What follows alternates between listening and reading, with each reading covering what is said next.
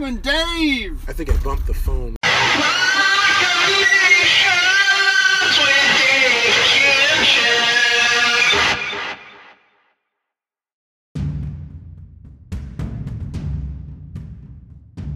In a world entrenched in darkness, desperately seeking hope and security, a coalition of nations invoke a highly classified program commissioned by their ancestors generations ago for such a time when all else has failed. They called for but one man to light the flame, to carry the torch, which is really a guitar, ready to blast the battle cry. Behold, the time has come for rock and roll.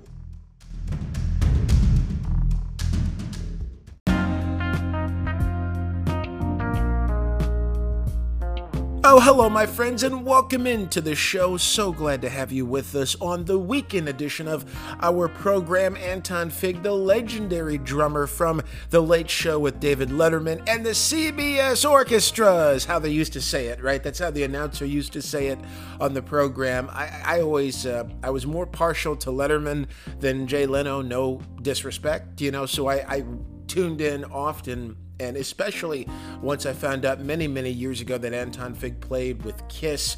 Uh, uncredited originally, he talks about that in this interview that we did uh, together, but also for Ace Frehley's solo works and uh, Frehley's Comet, all kinds of great stuff there. And I've just been so honored to have him on the show. And we just reached out. We are fans of his work with uh, Joe Bonamassa. We are certainly fans of uh, Anton Fig's work with the Late Show with David Letterman, a position he he had uh, from 1986 up until when the show ended a few years ago. Now it's still hard to believe that David Letterman's not on TV in that format. You know, he does a different program now, but it's a bit different. To it's just it's like I miss that show. You know, but uh, we are excited for that. So we will have that interview in moments. He talks about playing with Joe Bonamassa and playing with Ace Frehley, playing on Unmasked, and before that Dynasty by Kiss and it's an interesting story that he, he talked about because as we know we are big kiss fans and we know that uh, peter criss was having problems with the band around that time. There were some issues going on and um, he ultimately left ultimately left the band in 1980 and uh, but, but, peter's face was on the cover of dynasty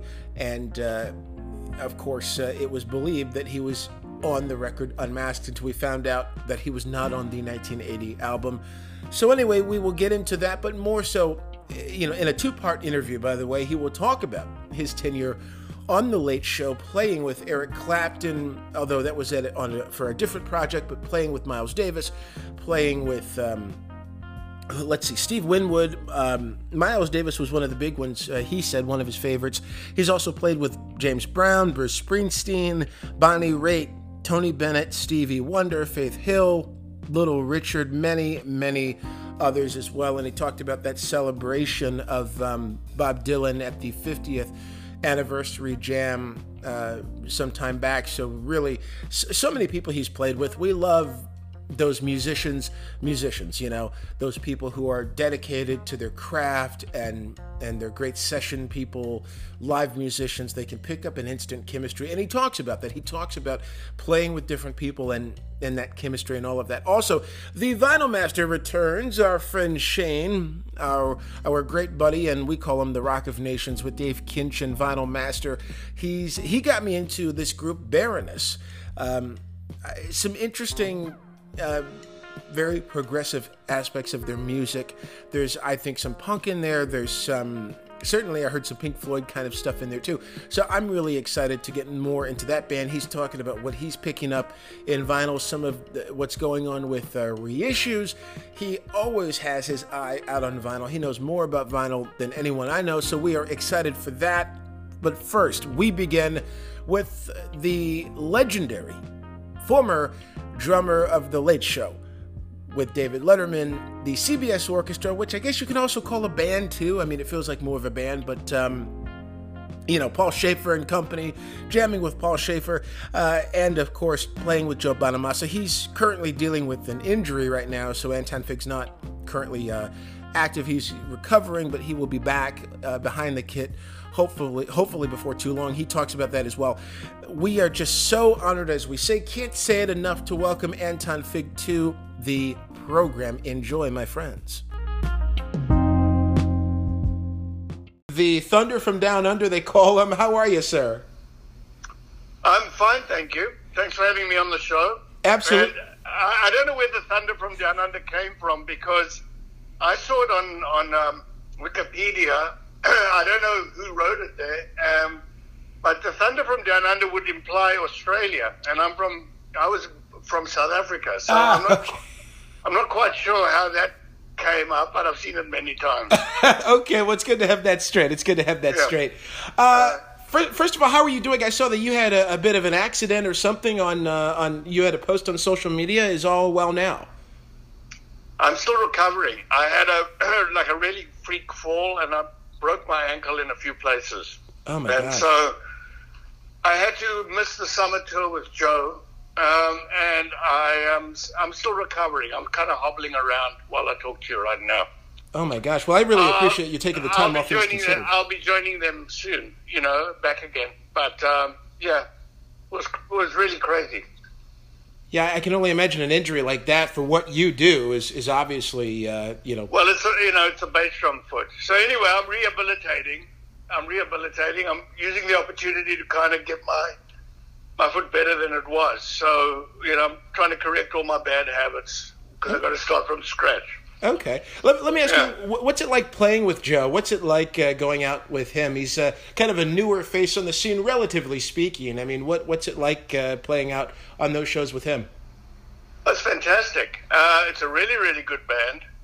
And, um, you know, really enthusiastic crowd. He plays for, you know, minimum 3,000 people a night.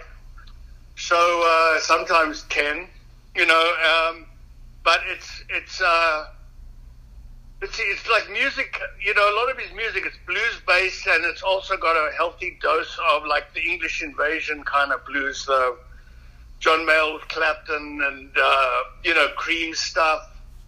Um, he really likes, he, re- he really likes that, that era. So that's kind of, I grew up on a lot of that. So it really comes very naturally for me to play. And, um, the nice thing is, is that, you know, the songs might take a, a different turn on a certain night. And so certain sections we sort of play in a similar fashion, but then there's always room for creativity and to just go with the spur of the moment. So it's it's a it's a kind of a playing gig as well as a, a structured one. It's a nice balance. You know, he's really a uh, virtuoso guitarist, and um, and his his his uh, star is still ascending, and so it's great to kind of be behind him, supporting him and playing because he plays with a lot of excitement and and uh, vitality, and he really kind of brings it every night. Yeah, he really does. I've seen his videos on YouTube. He's he's just great. He's so so versatile too. Yeah, yeah, he's a really monster player. Absolute monster player. Anton Fig also talked with us about what it was like becoming a rock soldier. That's right, teaming up with Kiss guitarist Ace Frehley. You know, well, what happened was I had a band in New York uh, that I had formed with a couple of other South Africans. It was called it was called Siren in those days, but it became a band called Spider. Oh, okay. And and um, and uh, we auditioned a bass player uh, named uh, Larry Russell, who was a friend of Ace's, and it didn't work out. He didn't work out for the Spider, but after the audition, he said to me, "You know, I got a friend Ace who is looking uh, for a drummer for his solo record, and um, you know, I, I can put your name in." And so he kind of got me the audition with Ace, and I went up and recorded four songs, which I think "Rip It Out" was one of them, and like three others from that solo record of his, and and then after that, he asked me to come up and do four more songs. And after that, he asked me to do the album. Um, and in fact, when we did Rip It Out on the album, uh, he said to me, "Oh, play the fills that you played on the demo. You know, the drum breaks." Um, and that was just like something off the top of my head that I just did like the first or second time we played the song, and he wanted me to copy them. So, so I did, and uh, you know, the, so those drum breaks are quite well known with some drummers anyway. Yeah, absolutely. I was going to say they're very signature, um, Yeah. and uh, so that's really cool. And and you went on, uh, you were involved with uh, Frehley's Comet, I think, a little bit too. Yes, I did a bunch of the. I did all the records except for um, Second Sighting. At that point, I was well into the Letterman show, and they wanted to have. Uh, they used Jamie Oldaker. They wanted to have a drummer that could go on the road with them. But um, I did. I don't know three or four albums with them, and then I did a couple others more recently with Ace Anomaly, and um, I believe there's a song or two that I played on that is used on his new record. I haven't heard it yet. Yeah, I was going to say I, I saw you came back uh, for some work on some of the um, the newer stuff that Asa did, and I said that's pretty cool. I I'm a total music geek, and I love reading the, the notes and you know who plays on what. And when I saw that, I said this is that's really cool. Well, the stuff on the the stuff on the latest record, the song, and I don't know which song it is even. That was from a session that we did a long time ago, and he just, I guess, used the drum track and and kind of uh, com- finished the song. But uh, and on Anomaly, I came into the studio and did stuff with him for sure. Okay. Uh, you know, we, we still uh, we don't see each other that much, but we're still you know in touch, and it's, it's always great to see him. Any thoughts on uh, Dynasty and Unmasked? I know they were made at kind of a, a difficult time in the band's history, Kiss's history, but just any thoughts on the recording and, and memories from those uh, sessions? Well, all I, all I can say is I, I never got involved in whatever was going on in the band. Um, you know, I was hired to play drums. I was I was uh, asked not to say anything, and I never said anything until I read it in in Gene's book. He mentioned um, Unmasked, and um, and then they came out with a remastered version of Dynasty, and I was credited on the record. So until then, I never. That was like you know twenty or twenty five years after the records came out, and so I never ever said a word. I honored the agreement. I don't know why people can't keep secrets in this day and age. Everything gets out now, but um, Yeah. there were no leaks in those days. Um, but uh, one thing I do remember is that the Kiss guys let always kind of just let me play whatever I wanted to do. They never said try and sound like Peter or you got to play like this or you know they just like I was the drummer and they just let me do whatever I wanted to do. Um, and you know it it was it was a lot of fun and it was it was great playing with the band. Okay, very cool. Yeah, I've always wondered because uh, I mean, those the, your work really stands out on those records, and I, I always appreciated it. And uh, thank you. I appreciate uh, I appreciate the commentary on that.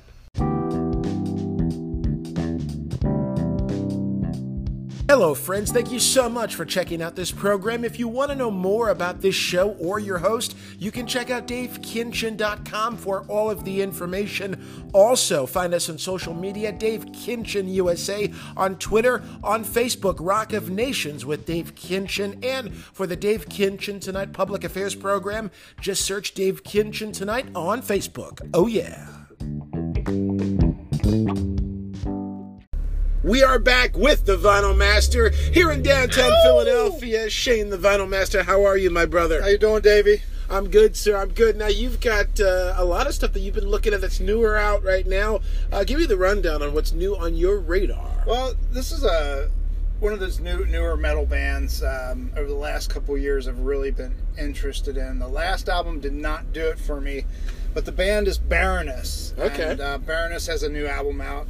It's a double album. It's called Gold and Gray, and it is um, sort of a step back to their their their old sound. I think uh, the last album, Purple, was a little uh, uneven. I thought, and um, just wasn't my thing. Um, didn't like the voice, the sound of the voice. The music was great, but now I feel like, and, and you've heard it too. Yep. It seems sounds like it's really meshing and uh, great feel to the record. Really Yeah, yeah. nice release. I highly recommend it.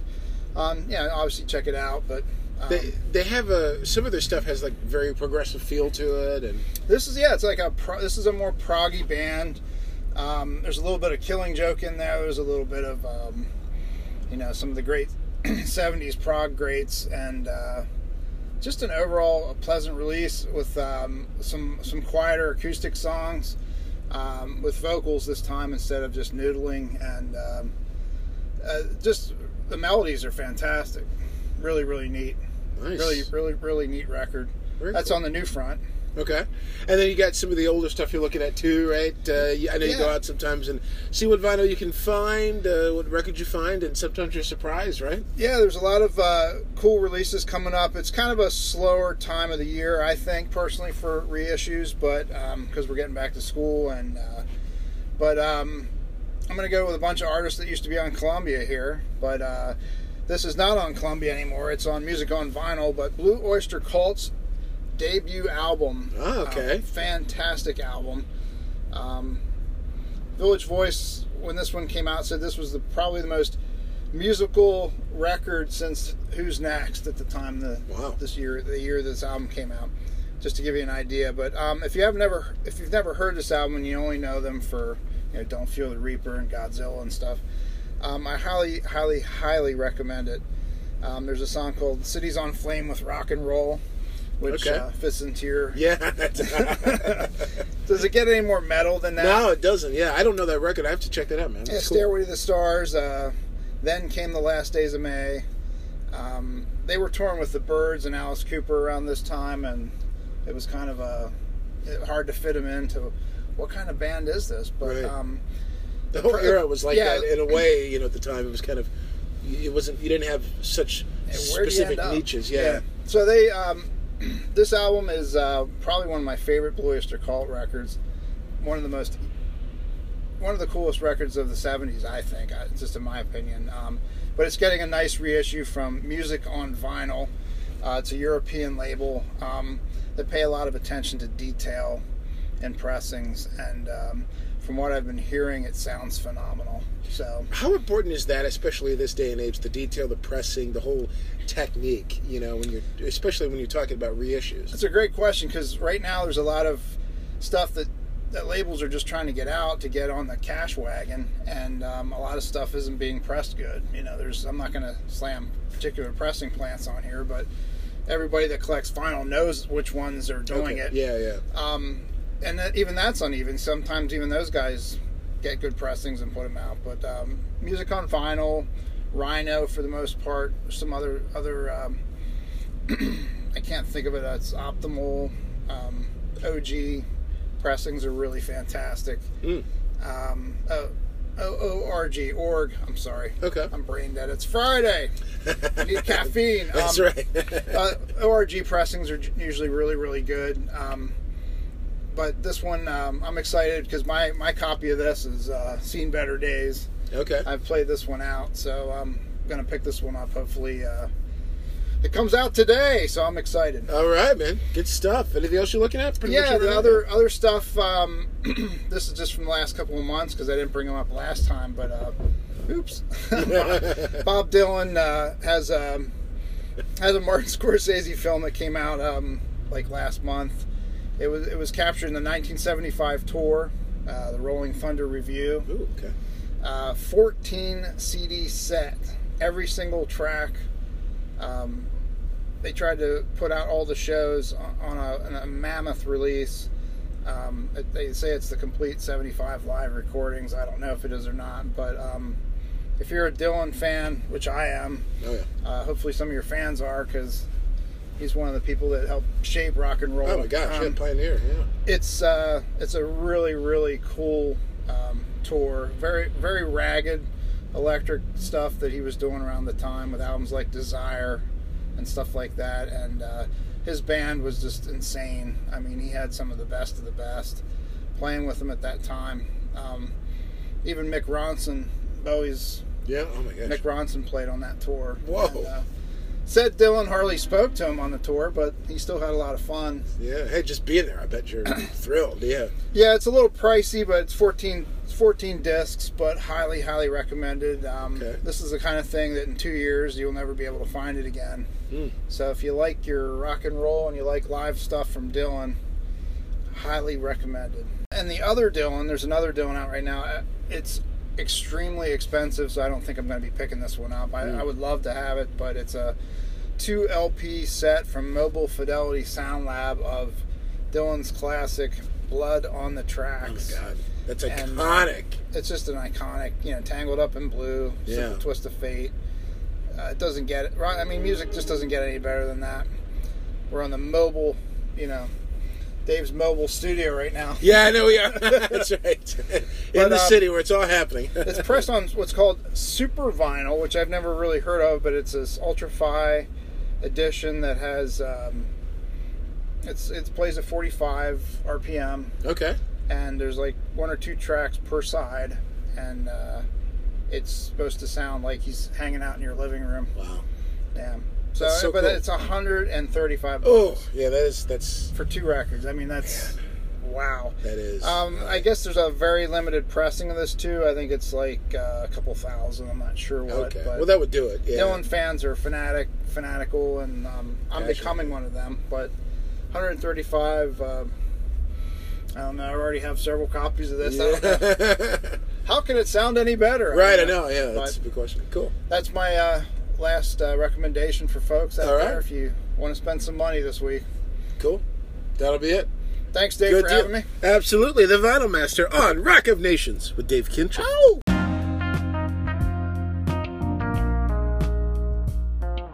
many thanks to our vinyl master Shane for being on the show again, and of course, many thanks to our special guest Anton Fig. And we are not done, by the way, with our interview. That was part one. Part two on Monday, he talks about his tenure as the drummer for the Late Show band and the people he played with, and what it was like to sit there and watch some of these fascinating interviews that David Letterman did, including that infamous one with Madonna well there i think there were a couple infamous madonna interviews right?